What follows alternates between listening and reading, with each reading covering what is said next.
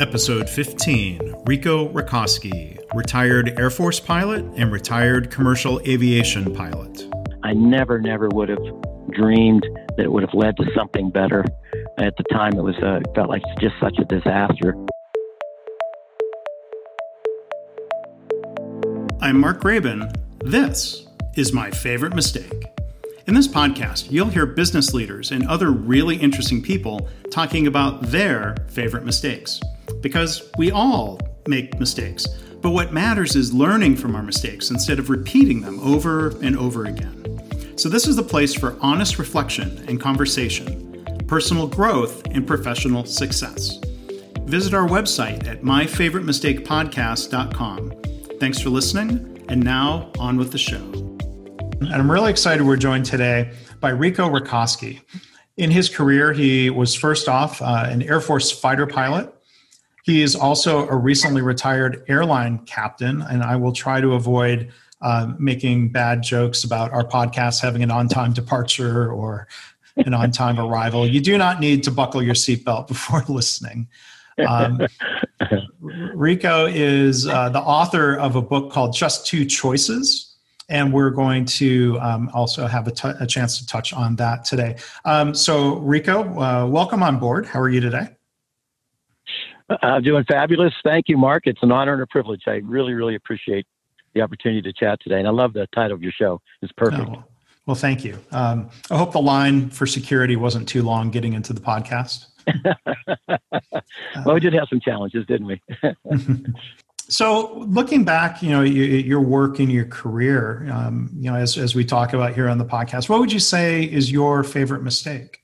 Well, I was my my favorite mistake that has really contributed to even writing Just Two Choices book is that growing up I was interested in art and aviation, and I started off going to art school, and the last minute got a call from the Air Force for an opportunity to have a flight school slot, and um, having uh, um, oh, let's just say a strong interest in both travel and in flying low and fast and and and flying fighters.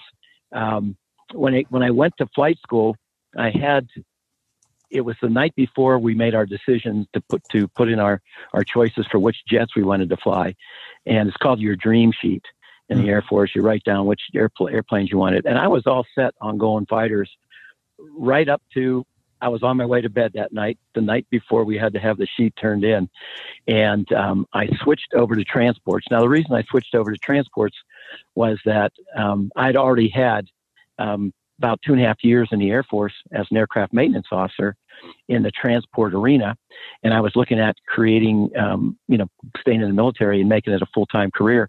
And so, I uh, I chose to go the career path because if I switched over from fighters, I'd have lost, let's just say, about three years worth of seniority. Hmm. Uh, so to speak, in the military, and and and so I chose to to at the last moment to go head over and actually just fly transports. And after I made that particular choice, um, and I got the assignment, uh, the assignment I wanted uh, for flying transports, um, and it was time to go to school for transports. By that particular point in time, I just had an enormous amount of regret, uh, enormous amount of, um, you know, pain actually on into why I made that particular choice that way, because I really you know, I really preferred, so let's just say it was probably 60 40 flying fighters over flying transports. And by, um, by making that switch, it just, I just felt I'd made a really, really big mistake in my life. And, and fast forward through the rest of my life, the beautiful part about it is that with all the work that I've ended up doing with like Just Two Choices and some other books that I've written, that world travel um, as a transport pilot for six years before I switched over to flying fighters in the military was just an enormous gift that I never, never would have dreamed that it would have led to something better. At the time, it was uh, felt like just such a disaster, and I know for some people it might be kind of hard to relate. Um, you know, well, it's just an airplane. That's understandable, um, but uh, it's something that I grew up with as a kid. You know, all my life wanting to fly, and um, knowing the distinctions between those two different kinds of flying, it was really, really a painful time and it went on for for probably a couple years till I was till I started to see all the something better that was being that was coming out of it.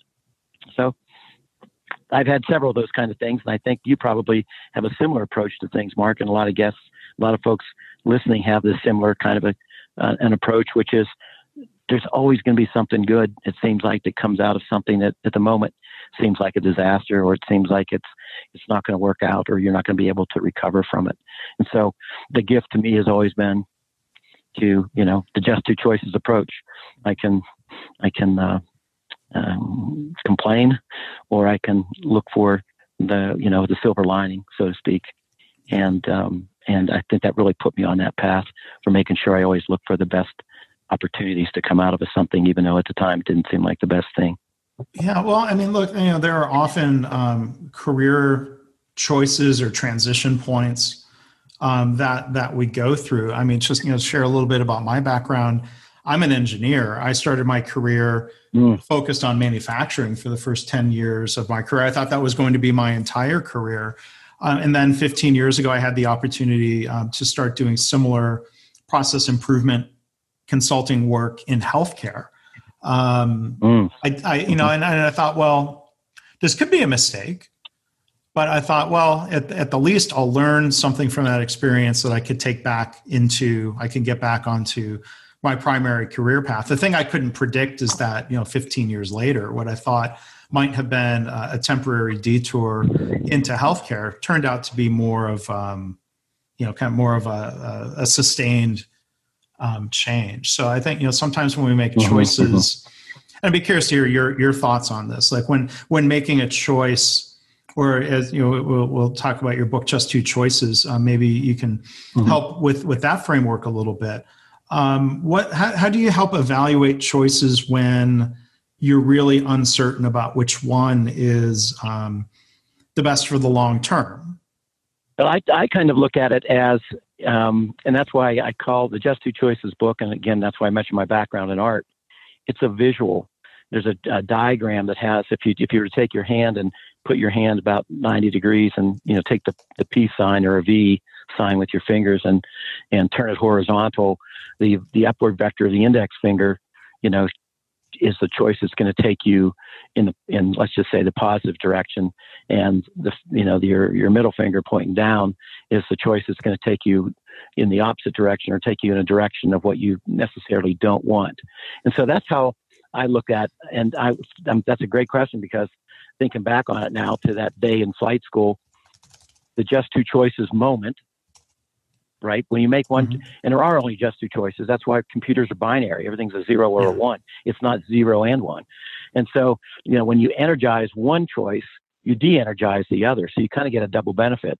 And so what I chose to energize in the long term that I thought was uh, at the time when I had to make the choice to turn the paperwork in was the choice that um, of a career in the military was going to be my long-term goal. And um, prior to that particular point, I hadn't really. I, so I was thinking about promotion. I was thinking about upward movement within within the Air Force. Mm-hmm. And if I stuck with having been an aircraft maintenance officer on on transports, on two different kinds of transports, um, and then I went and flew, you know, the bigger transports. There was also a thing called the C-17 that was coming out mm-hmm. at the same time, a new transport jet I could be, you know, initial, probably an initial pilot on the C 17, all of which translated militarily into promotion, you know. And so I decided to actually say, I'll go the, uh, the promoted route. Um, and so that was the long term choice. Mm-hmm. It's just that after I had made the choice, which you know, I started to have those second thoughts. So to answer your question, you know, the, the vector that goes up in the upward direction, which I call choice number one, did have that long-term factor in it at the time I made the choice. And, and, and then you just have to ride it out. You know, there's nothing you can, unless you got a crystal ball and you're, uh, you know, or you're, or you're, you're psychic, you just got to ride it out, you know? And, um, does that help in terms of what you were, you're yeah. asking? Yeah, well, and, and you know, I'm thinking of um, one other question that comes to mind.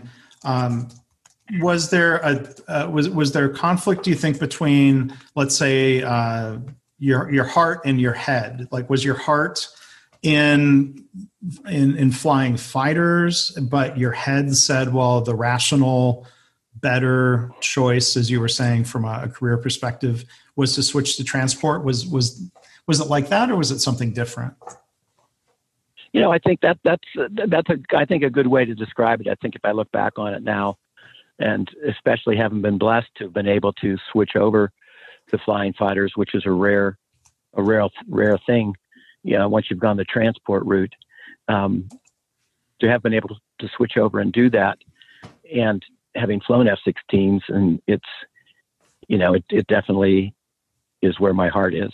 You know, uh, is in the speed and the um, uh, the kind of precision that goes into um, all the thought process of of uh, you know aerial engagements and and those kinds of things. I think that is much more of my you know of my nature um, over the um, you know over over transports. Although I do I do love world travel and I you know and and there's fabulous fabulous people I wouldn't trade I wouldn't trade it. It's just that to answer the question, yeah, the the heart is is probably more in that in the fighter range.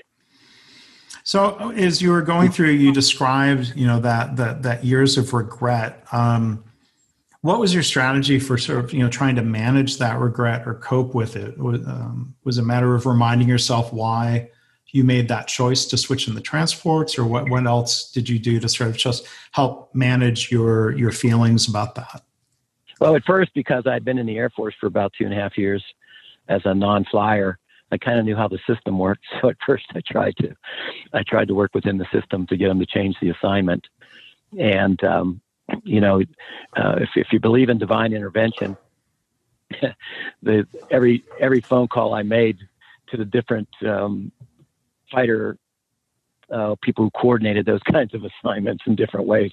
I like, I just like, just missed the cutoff. You know what I mean? It's like, ah, if you'd have called last week, we could have switched you. You know, mm. so so I think it it kind of made me kind of laugh and say, well, I guess you know, um, there's more to this than than what I was than, than what I'm seeing because it was it was there, were several phone calls where just ah, you just you just missed it, man. Yeah. And so uh, so that that kind of settled things in. But that was my first response, you know, for switching, and then I mean for um, for dealing with the you know the situation and the, and the the conflict within myself. Yeah. And then uh, oh, I'm overall I'm a positive guy, so you know it, it wasn't serving me well to stay in a negative state.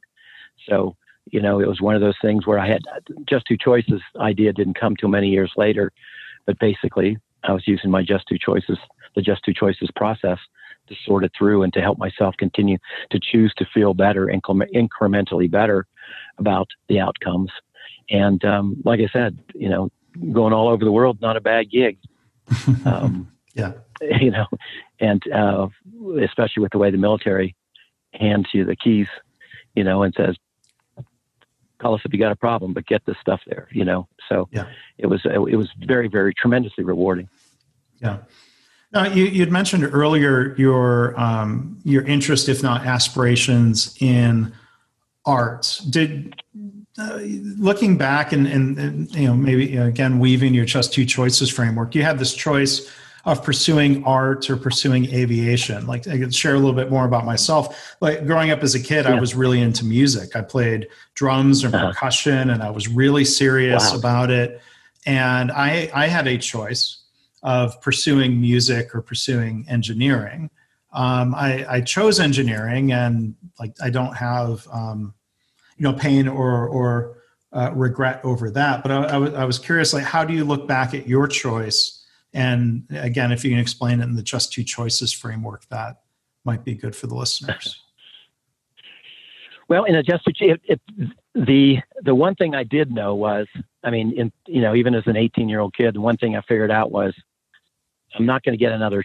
You know, it's rare to get another opportunity to go, you know, fly for the military, and so, you know, art was something that it seemed to me that if flying didn't work out, I could always go back to be to doing art, mm-hmm. or you know, or or pursuing art. And so that's what drove that.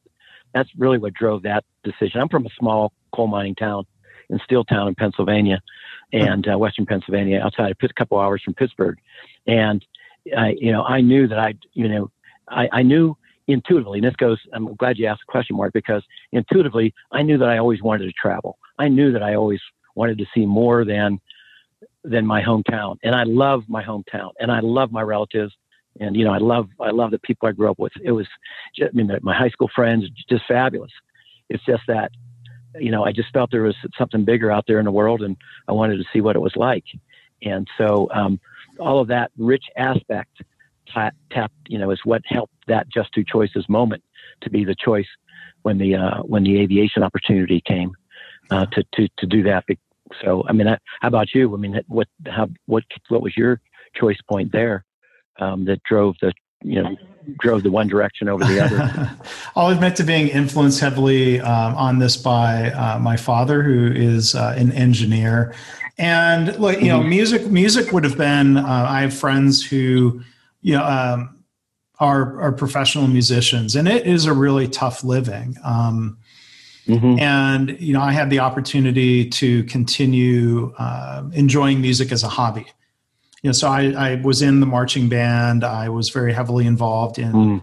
music through college, and and that's dwindled. I you know I still have a, a pair of drumsticks um, here in my office, but um, mm-hmm. yeah, I mean, I I think you know um, part of that no regrets is like I, I think I, I don't uh, I didn't have the passion uh, and what I had learned well what I learned enough like when I was a senior in high school and I was taking private lessons with a graduate student at the University of Michigan. This this is really mm-hmm. what sealed it. Um, I, I had enough talent to do really well and to be the best drummer in my high school and to enjoy playing with minimal practice yeah. I enjoyed performing. This graduate student from Michigan basically opened my eyes to the fact that if I did not love being alone in a practice room for hours upon hours every day, then I was like, yeah, okay, no, that's that's not for me. Yeah. No, I, I hadn't thought of it that way. That's a great way to that's like I can relate to that very, very well. And, and, and I think that's yeah. different than saying like I mean like I'm I'm not lazy, but but but that idea of being so, just so alone and having to be that dedicated to that craft was um, you know I decided that was not for me, and I think that was the right decision.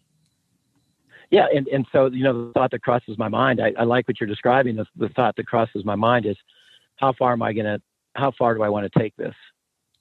um, maybe that's not accurate, but I mean, it, it seems like, you know, at, at, the time, how far did I want to take my art? How far did I want to take my aviation? Mm-hmm. You know, um, so um, I would, I wanted to take my aviation as far as I could take it. And now, um, you know, the layout of the book has a lot of art and graphics in it. And so now I'm satisfying, yeah. I'm, I'm satisfying that artistic side, side of myself. Um, and the, the great part of it is there's just, so much more I can do. Actually, I, I, think the favorite thing that I look forward to is just two choices, is being able to do um, uh, animation of a lot of the topics that I'm working on, um, my, either myself doing it or having input into doing it. But you know, the technology wasn't there back then to be able to to step into that, and so now it's almost like the, the aviation gave me that springboard and it you know and interface with technology and and those thoughts and now the art has kind of caught up to being able to graphically design 3D models of, of, of what you see, you know, 3D models of choice and, and, and just two choices. Yeah. So, so um, if you'll forgive me, one one more question about aviation. I'm curious about before oh, sure. um, we'll, we'll, we'll talk a little bit more about the book again. So, you know, one of the themes on the podcast here is you know learning from mistakes, and that we all make mistakes, and it's a natural part of uh, of life in our, our professional realm. Um, but you know, clearly in aviation, um, there are a great number of mistakes that could end up being deadly. So I was wondering what what your thoughts are about um, preventing mistakes and, and some of the things that aviation does um, to, to, to be so effective at preventing uh, major mistakes. I think you summarized it real well. That's exactly, you know, that's uh, exactly what aviation safety is about. Is you know, think first of the of the consequences of, of the choice that you're about to make. And, and, you know, somebody asked me one time, they said, well, do you fly an airplane with just two choices? And I said, that's the only way to fly an airplane is, is just two choices because you're either, you know, making the jet perform within the parameters it's meant to perform within, either just using the simplicity aspect of, of airspeed or altitude um, or direction, you know, navigating it. It's either on course or it's off course.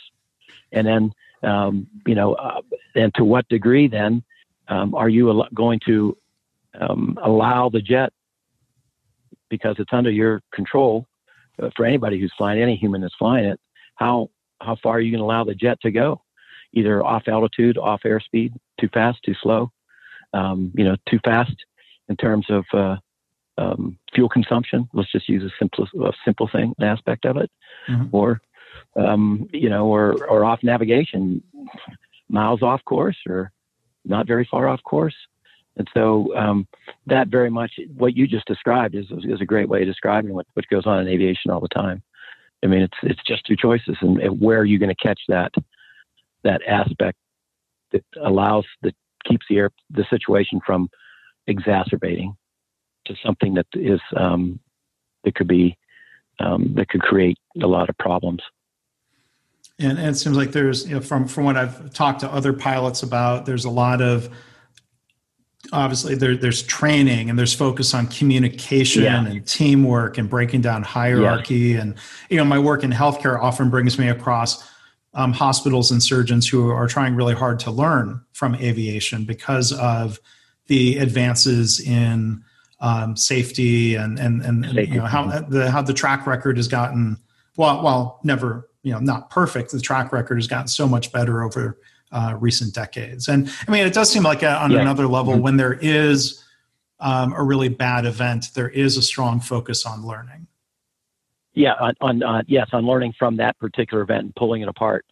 You know, um, and and I'd say one thing with aviation and, and healthcare is is you know our use of checklists is, I mean, you know, whether you're putting a person on the moon or, you know, you're, you know, you're just flying by yourself, it's, it's the checklist really, really drives, you know, keeping things as tight as possible. And of course, the next, when I say tight as possible, meaning that you're going to be within the parameters of the performance of the airplane that allows you to fly safely and minimize the risk of of of uh, something you know catastrophic happening and um, and yet there's still that human factor that is if you're kind of a person who really doesn't have the personal discipline to care about the checklist then you're probably not a person who would be a good person to fly with because it's all about being able to have that personal discipline but then that goes to engineering that goes to you know that goes to um, music you know, that that same kind of discipline idea applies to those things too. Um, and those are just two choices moments, every one of those. You know, what level am I going to participate in this music? What level mm-hmm. am I going to participate in this engineering? Or am I going to participate in this flight? You know? Um, so again, as we uh, wrap up here, I guess we're, we're, starting to, you know, we'll prepare for um, arrival. Um, what what what what led to um, your your writing of the book Just two choices who, who is the book uh, for is it about choices in uh, you know, like really broad choices in um, our everyday lives or who, who's the the typical reader that that you wrote this for yeah it's it's it's for you know broad choices in, in, in everyday life although i'm starting to uh, tailor it you know uh, toward the business side of things as well um, in in terms of trying to have the, the just two choices philosophy as well as the visual itself. You know, if you're a CEO of a company and you want to make sure that your vision and your mission are understood all the way to the front line level, then the just two choices model is a way of being able to translate your vision and mission into just two choices. So at the front line, the people who are eyeball to eyeball with with your customers are making the kind of choices that you want them to make that are consistent with the vision and mission of the company. But overall, the book itself is, is, a, is a general thing because it actually was birthed in a lot of ways, not through, just through aviation visuals, you know, because when you look in, the, in a cockpit, there's no, there aren't there are hardly any words.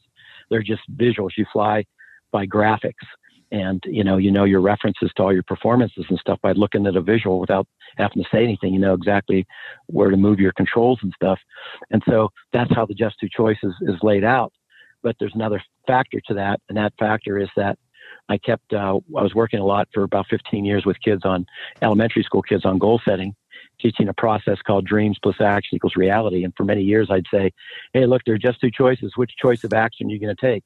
is that action going to take you closer to what you want, or is it going to take you further away from what you want?" And so I kept saying just two choices over and over again, and that kind of evolved into a book of the book that we have that's there today, mm-hmm. because mm-hmm. I was going like, "Oh, all of life is just two choices." no matter what we do our health, our wealth, relationships, career. Every moment we just have to, as you, as I was listening to Karen's broadcast, you know, it's the, the little choices that they, they all add up to the, the big results in everything in life. Yeah. And, uh, and uh, so pay attention to the being in the moment and making the choice now. And then you won't have to make a, you know, drastic choice later. And as I, I, saw you talk about, there's there's a video um, of you speaking at a, a, Harvard group, and I'll, I'll post a link to that in the show notes. Oh, thank you. Um, but you know, I think about my, the choices that uh, I'm going to have ahead of me this evening. I have a choice to exercise or not exercise. I have a choice of yeah. eating something healthy or not eating something healthy. Um, I also have a choice to yeah. go sit and watch the hockey game instead of exercising, maybe I can figure out how to do both. no. Uh, no, but, there, but there's go. two choices, right? As you frame it, a choice yeah. that takes us to our goal of, let's say, health, or a choice that takes us away from that goal. Is is the the summary and, and it seems I, to come across, right? Can I add one thing there because you just yeah. inspired another thought here? Sure. Yeah, the other thought that comes to mind is what you talked about with Karen Ross. Um, you know, um, and I'm I'm of the similar philosophy, which is all right. I'm not going to go do an hour workout, but I am going to do something of 10 or 15 minutes and I'm still going to watch the hockey game. you see what I mean? Or I'm going to do sit ups while I'm watching the hockey game. Or you see, there's, um, and so it's the incremental stuff that allows us to create those new habit patterns, you know, that, that build the momentum that, that shift in the long run, you know, have that big shift. And um, so I'm, I'm, I'm right in sync with you guys when you guys were talking about that, that particular subject. Yeah, it seems like um, maybe the final thing I'll share uh, lots of little good choices prevent the need for a really difficult good choice down the road. Yes. The big hayaka at the last moment. Yeah. yeah. yeah. So again, our guest has been Rico Racosky, um, author of um, Just Two Choices. Uh, Rico, how can people uh, buy the book, learn more about the book, um, connect with you online?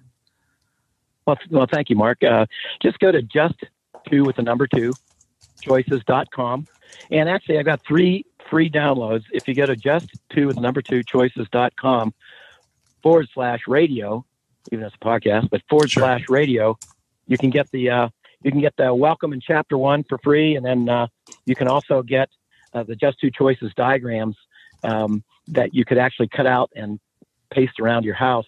One of them will show you how to make uh, positive choices toward new and better, a new and better direction as to getting into the getting hooked back into your same old uh, choice that gets you into that frustrating place where, well, not just you, but any of us into those things. Or if you're thinking about whether you should go after something or not go for it, there's another visual, just two choices visual there, and you can just download all those at justtwochoices.com forward slash radio with the number two for justtwochoices.com. Well, great. Well, thank you, Rico, and thank you for um, thank you, Mark. Those uh, giveaways, and um, I'll, I'll, put the link to that in the show notes and encourage um, everyone to um, go check that out. So uh, I feel like I haven't been I haven't been flying as much recently because of the pandemic, but my brain is making sure. me say some, my brain is making me say something like. I know you have a lot of choices of where to come on uh, as a podcast guest, so thank you for choosing my favorite mistake. Uh, to our listeners, I know you have a lot of choices about what to listen to. So thank you for joining us here on my favorite mistake. Uh, I don't have a loyalty program. Maybe I'll I'll have to look into that. Well, there you go. There, we'll, we'll, that's a great idea. That's a great idea. So again, Rico Racosky, well, thank, um, thank, you for being a guest. Thank you for being a good sport with uh, my attempts at airline talk. Wow, it's an honor and privilege, Mark. Thank you for, for having me on the show. I really, really appreciate it. God bless you. Thank, thank you. Thanks for listening. I hope this podcast inspires you to pause and think about your own favorite mistake and how learning from mistakes shapes you personally and professionally. If you're a leader, what can you do to create a culture where it's safe for colleagues to talk openly about mistakes in the spirit of learning? Please subscribe, rate, and review the podcast. Our website is myfavoritemistakepodcast.com. See you next time.